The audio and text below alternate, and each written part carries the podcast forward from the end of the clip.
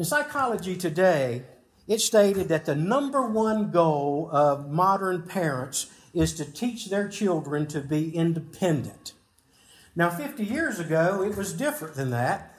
Parents, they wanted to teach their, their kids to um, have good moral values. That was what was going on then. That's what you and I, adults, we were raised on then. But today, it seems like moral values, they're just deemed not nearly as important as assertiveness or self reliance. And yet, every day we see the fruit of their uh, priorities. And frankly, I'm not impressed. Are you? No. You see, this is the independent generation here.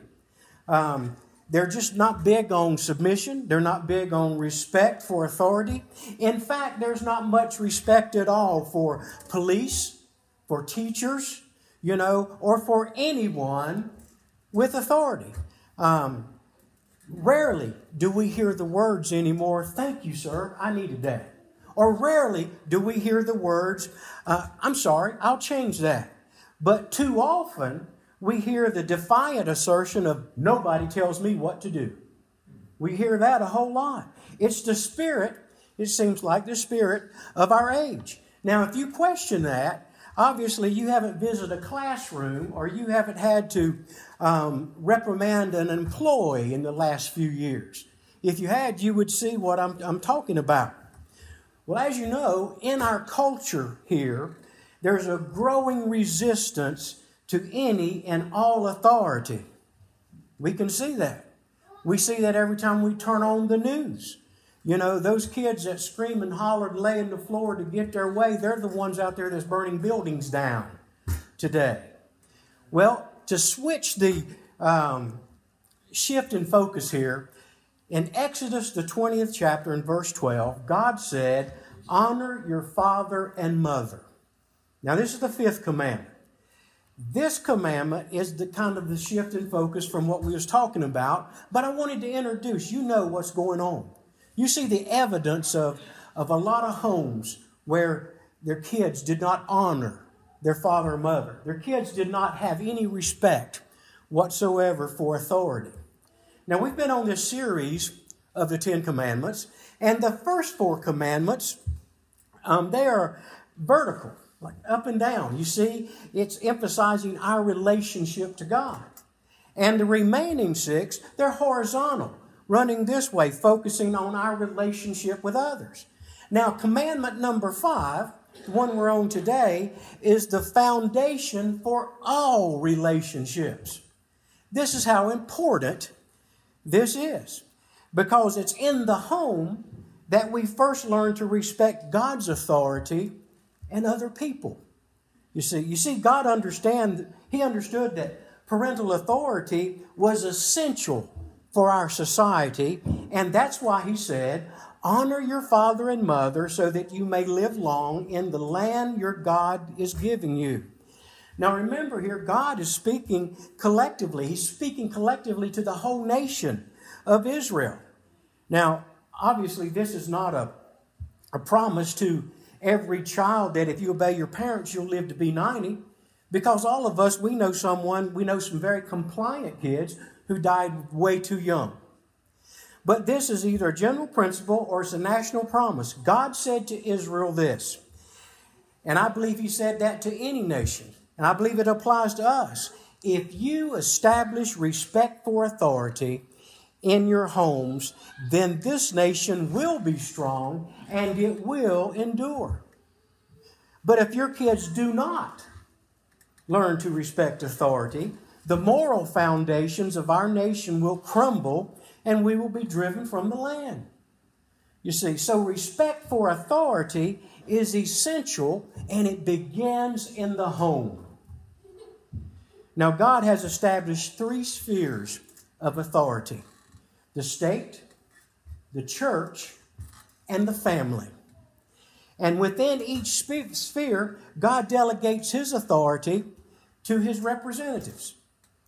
Now, even though the family is the smallest of these units, it remains the most important because this is where respect begins in the home. And the one who learns submission in the home knows how to respect the police and teachers and pastors and bosses and lawmakers. But in contrast, disrespect in the home is an uh, inevitable prelude to lawlessness and anarchy. You know, have you seen the results of that lately? I guarantee you, you have. Well, in Deuteronomy 21, God kind of fleshed out the fifth commandment. Folks, to let you know how serious this is, read this along with me. Deuteronomy 21, 18 through 21. If a man has a stubborn and rebellious son who does not obey his father and mother, and will not listen to them when they discipline him, his father and mother shall take hold of him and bring him to the elders at the gate of the town. They shall say to the elders, This son of ours is stubborn and rebellious. He will not obey us. He is a profligate and a drunkard. Then all the men of, this, of his town shall stone him to death. You must purge the evil from among you. All Israel will hear of it and be afraid. Now, before anybody gets really hyper over the ultimate in child abuse here, I want to let you know that there's no record of this sentence being carried out. It may have been carried out, there's just no record of that. But I'll guarantee you it was used as a threat in many of the Israeli homes. Like Benji, if you don't straighten up, we're going to go to the gate. And I'll guarantee you they knew what that meant because they had seen stonings before. They knew exactly what that meant. Well, regardless of whether this was carried out or not, the reason for such severity, I believe, is that one child's rebellion, it can affect a whole city. And we know that. It's like yeast. It spreads, you see. The evil must be purged. You see, rebellious acts always impact others. You know, a defiant five year old in a restaurant can ruin everyone's dinner in that restaurant, can't they? You've been there. Yeah, you know that. Um, it was printed in America today. The money which retailers spend on insurance and security amounts for 25% of the prices that we pay. Now, think about that. How would it affect your life if people were just to be honest and everything was 25% less expensive? Think about that. You know, but everyone is affected by um, the rebellion of a few, you see. So, teaching children to respect for authority, that's an absolute societal necessity. If we're going to make it as a country, we have to teach respect in the home. We have to teach respect for authority in the home. John Ruskin said, The history of the world is not the record of our wars, it's the history of our households. Man, that's a powerful statement. So, we come to the question How exactly do we as Christian parents teach respect for authority? How do we do that? Well, number one, we start early. We start early. Parents, understand from the moment that your children are born, your first responsibility is to teach them to be submissive to your authority. That is important. Our first goal is to raise submissive, not self reliant kids. Children who ultimately will be like Jesus and say to God, Not my will, but thine be done. That's the kind of kids that we want to raise. Now, as a father, I'm called to represent God's authority in my kids. And as fathers out there, you are too, you see. My ultimate goal as a father, and probably yours is too, is that someday our children will get to spend eternity with us in heaven. But, folks, it will never, ever happen if, if they don't learn to submit to God. If they don't learn to submit to authority, it will not happen. Now, this issue, I believe, is so important that God expanded it in the New Testament. If you go over to Ephesians, the sixth chapter, verses 1 through 4. Children, obey your parents in the Lord, for this is right. Honor your father and mother, which is the first commandment with the promise that it may go well with you, and you will enjoy a long life on earth. And fathers, don't exasperate your children, but bring them up in the training. Now, you want to circle that word training and instruction in the Lord. You see, training, it refers to the enforcement of our instruction by rewards and reproofs, and if need be, punishment. It does. See, just like us, our children all have a sin nature, which causes them to be very self centered, you know, and they want to be their own God. So a parent must train, it's the word, a parent must train a child in the way he should go. Now, I understand there are many people today that don't believe in a sin nature. So it seems very logical to them to just leave the kids alone. You know, they say, don't try to enforce your concept of God um, or your values or your standards of right and wrong on our children. They say you'll just stifle the, the natural development of their little personalities. I can tell you how my dad stifled my personality. And probably you can too. They say just let them grow up and go the way they please. But, folks, if you know God's Word, and I know these folks sitting right here, I know you do. If you know, if you know God's Word, then you know that all little children of Adam left to go their own way is going to go straight to hell.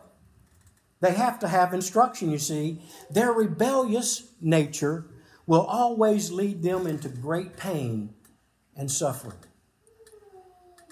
So if you really love your kids, the earlier that you can teach them that rebellion and sin always leads to pain and death, the better off they're going to be. That's why it's so important for our kids, young, starting really young, that they get a Christian education. But one of the problems is, all too often, you know, we think it's cute when these little kids, when they're defiant. You know, we think it's cute. We just let it go by. We laugh about it sometimes. Or maybe we try to enforce behavioral conformity without dealing with the rebellious attitudes that our kids have. But then I want you to know something. Here's the way it works. You see, then the little personalities, they grow up. And you know what? Teenage defiance is not cute. You can't ignore it. Its consequences are far more devastating. It impacts more people. You see, one drunken teenager behind the wheel of a car can destroy lives. The innocent die, and, and the hearts of loved ones are just, are just broken because of this. How wide and how deep can go the devastation of one rebellious act?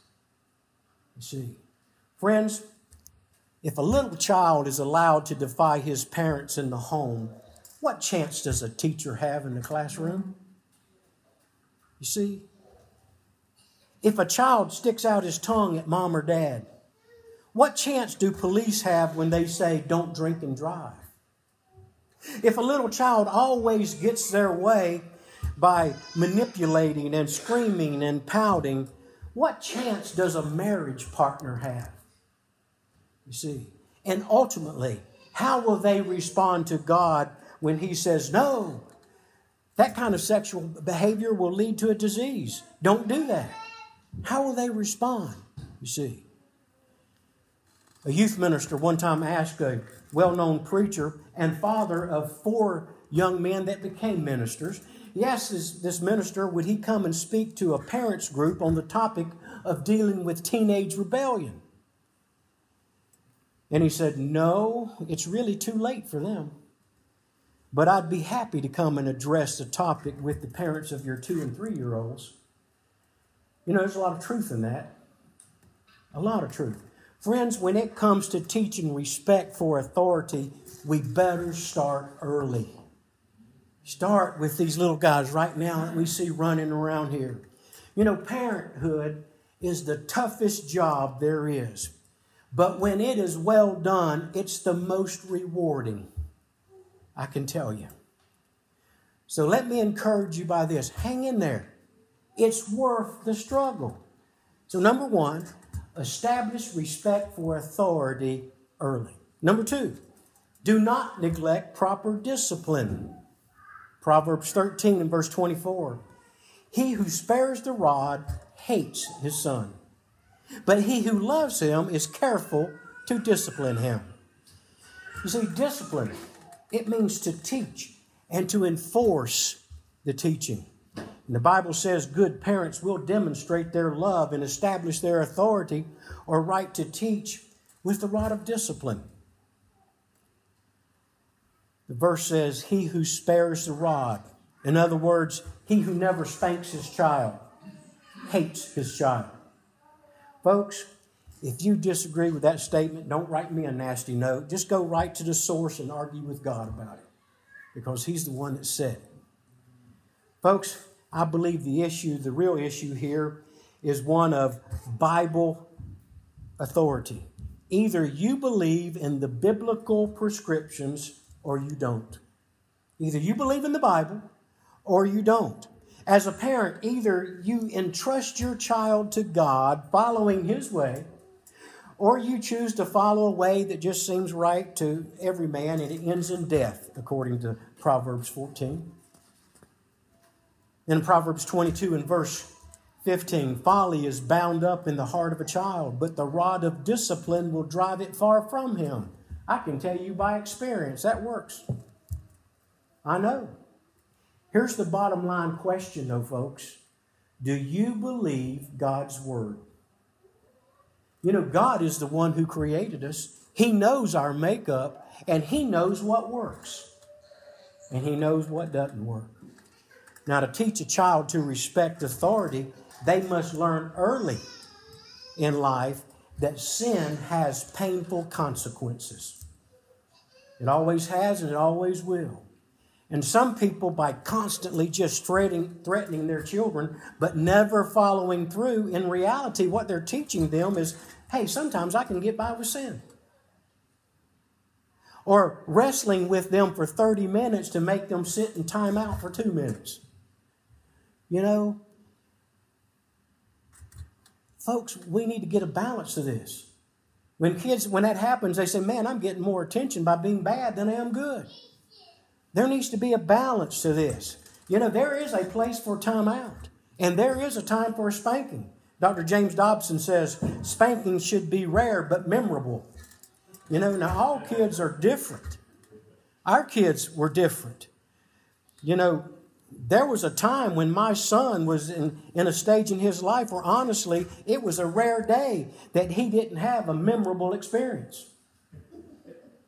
On the other hand, I can count probably on both hands the times that I had to spank Dawn. She was just very compliant. Kids are very, very, very different. Now, understand this I'm not an advocate of beating anyone or abusing anyone, and the Bible is adamant, you know, about child abuse. Jesus said in Matthew 18, in verse 6, it would be better for one who hurts your child or leads a child astray to have a millstone hung around his neck and be cast into the depths of the sea.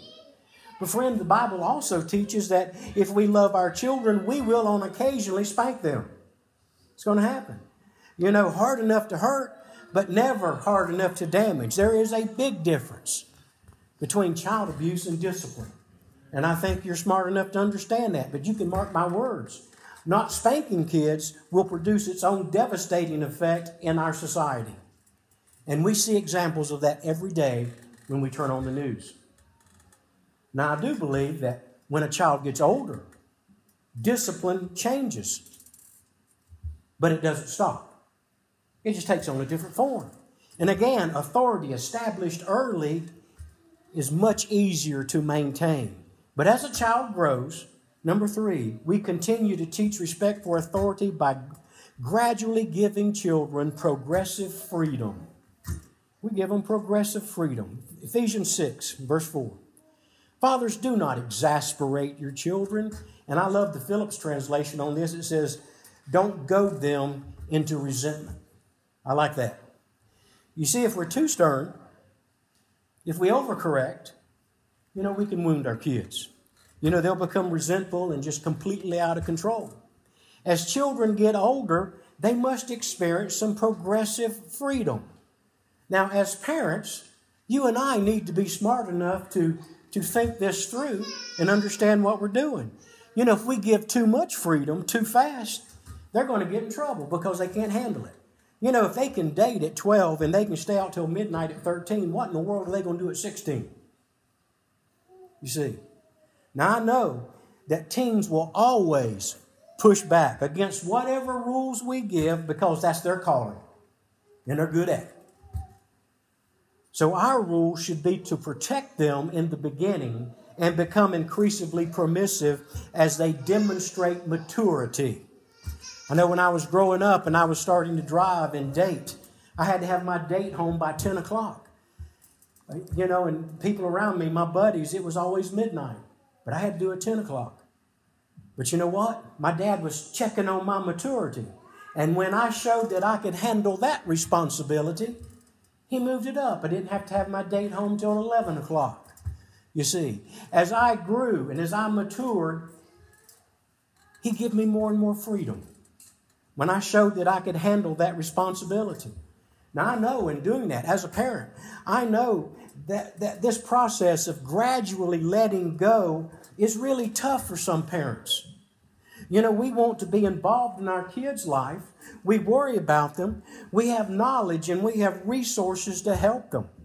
But a wise parent will know when parenting is over and they will initiate a move to an adult to adult relationship. And that's hard to do. It's hard for us to let go as parents. Someone said, a parent's job is to give their children roots that they may grow and wings that they could fly. So here's our plan, folks. We establish authority early through proper discipline, and then we progressively give it away as our kids mature. Folks, that's the biblical way. That's the way we should do it. Number two, how can all of us truly honor our parents? How can all of us truly honor our parents? Well, children, junior church age, younger, whatever, children honor their parents first by willful obedience. You got that, kids? Willful obedience. Ephesians 6 1. Obey your parents in the Lord, for this is right. If you're a child, preteen. You know, and mom and dad tell you to do something, as long as you live under the authority of their home, you are to obey them willingly and immediately. Philippians, the second chapter, and verse 14 do everything without complaining or arguing. So when mom says, I want you to turn off the TV and do your homework, don't just sit there and stare at the TV until she nags at you. Um, but you turn off that TV and you get up immediately and you do your homework pleasantly. Kids, that's what we're supposed to do. When dad walks into you on Saturday morning and says, Hey, I want you to get out of bed and cut the grass, you don't just lie there and bury your head in the pillow. You don't do that. You say, Dad, I was just lying here hoping you'd have something for me to do today. And then you bound out of bed and you mow the grass. It's the way it's supposed to be. Now, some of the kids, you know, you're thinking, right, if I did that, I'd be a slave. I'd have to do everything. No, the truth is, they'd both have a heart attack and you'd be completely free. Colossians, the third chapter, verse 20. Children, obey your parents in everything, for this pleases the Lord. Christian kids are to follow the example that Jesus set, and Woody talked about this this, this morning. In Luke, the second chapter, verse 51, Jesus went down to Nazareth with Mary and Joseph, and he was obedient to them. You see, a young child honors his parents first by willful obedience. Guys, that's what we're supposed to do. You see. Secondly, as children grow older, they should also begin to honor their parents by expressing appreciation did you know, hey kids, look at me here a minute. Did you know that it costs parents today an average of $250,000 to raise one child? That's the number that was set on it. Have you ever really considered the sacrifice and the time and the energy and the prayer and the anxiety your parents suffer for you. Have you ever thought about that? Do you think it's fun to stay up all night when you're sick? Or to taxi you to all of the different activities that you're involved in? Or to do your homework? Or to sit in the stands and watch you strike out? Have you ever looked at your dad's gray hair or the little wrinkles under your mama's eyes and said, hey, I'm at least partly responsible for some of that? Have you ever thought about that? Kids, hear this. It is a mark of maturity when you begin to honor your parents by saying, Great meal, Mom.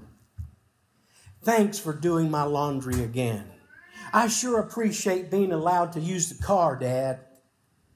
Thanks for coming to my game. You see, it's a mark of maturity when we start to recognize those things that our parents have done for us. Thirdly, now as we grow and we move into adulthood, we're able to still honor our parents, and we best do that by frequent communication. Frequent communication. Now, this is pretty hard to do sometimes, especially for those of you that now you're out of college, you're married, or you feel like you're you feel like your parents still subtly want to manipulate you. Because you know deep down, according to the Bible, when we get married, we're to cut those apron strings. You know, you're to leave your father and mother and cleave to your spouse. So I think the version we're using this morning is to be united with his wife. You know, we, we understand that. But maybe it's partly your fault that this hasn't happened. Maybe you really haven't left home yet financially or emotionally. But if you have taken on all the responsibilities of adulthood, sometimes there needs to be a little notice on the part of the child to the adult, to the parent. With love and respect, you may say, Mom, Dad, it's time for us to have an adult to adult relationship. It's hard to do. But it can happen, and you can do that. Even if your parents have been wise and been gracious enough to let you go, there's still sometimes this temptation to forget about them. While we're busy in school or while we're trying to establish our own homes and our marriages and our careers, it's easy to forget about them. But to honor our parents, we need to stay in touch. We have to make time to write letters or to make calls or visits and those kind of things. We need to share with them some details about what's going on in our lives and occasionally ask them for advice. I think one of the greatest blessings of life is making this successful transition in our relationship with our parents. You know, we then need to teach our children to respect their grandparents. You know, I think it's important to take those trips down memory lane with our parents right in front of our kids. I think that's important. Hey, Dad, remember the time you almost got arrested for scalping tickets? You know, and let him tell that story. Or, hey, Dad, remember the time during buck season you were caught with six deer in the back of your truck by yourself? And the officer asked you how many were bucks? And you said they all were but six. Remember that time? Or maybe you can get your mom talking and say, Mom, remember when the cat tipped over the Christmas tree and all the mayhem that took place there? You see, when all those old stories are retold and we laugh about them, our kids will receive their family legacy and our parents will feel good as they realize it was all worthwhile. It was all important, you see. Then, number four, finally, Christians are to honor their um, parents by caring for them in their frailty. Now, America's greatest secret shame is that every year more than 8 million parents are abused by their children. Not many other statistics. So loudly announces the sobering truth that this is no longer a Christian nation.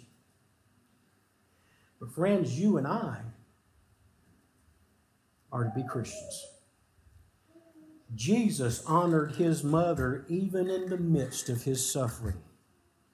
On the cross, you know, in John 18, he cried out, John, behold your mother. Woman, behold your son. You see, Jesus was concerned that his mother would have proper care when he was gone. He was concerned about that.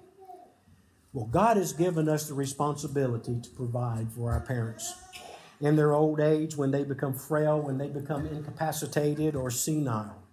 You know, at one time in their lives, they bathed, they fed, they changed you, and they provided for you. But gradually, that relationship of care reverses. For you, right now, it might mean cutting the grass or taking them some meals. It might mean sacrificing to, sacrificing to meet some financial need. It might mean hiring a housekeeper or a nurse. It might mean bringing them to your home for a while. It may mean putting them in the best nursing home you can find and then following up regularly with visits. Every situation is different. I heard of a Christian man who every day at 6 a.m. he stopped at the nursing home before work. And every day he brought his mother fresh fruit.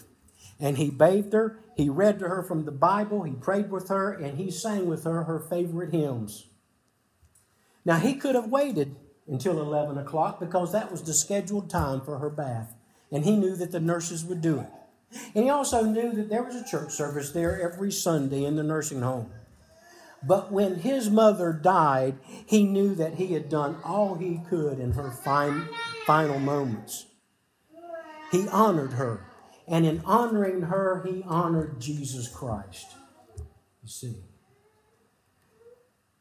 Friends, we must never, ever let the needs of our parents um, be an infringement on our freedom. Whether we should see them as a special opportunity to repay them for all the sacrifice that they made for us. What a tragedy it must be to lose your mate. What a tragedy it must be to lose your health. What a tragedy it must be to lose your home. What a tragedy it must be to alone face the unknown of what will death be like. And then on top of that, to wonder where your, why your children don't care.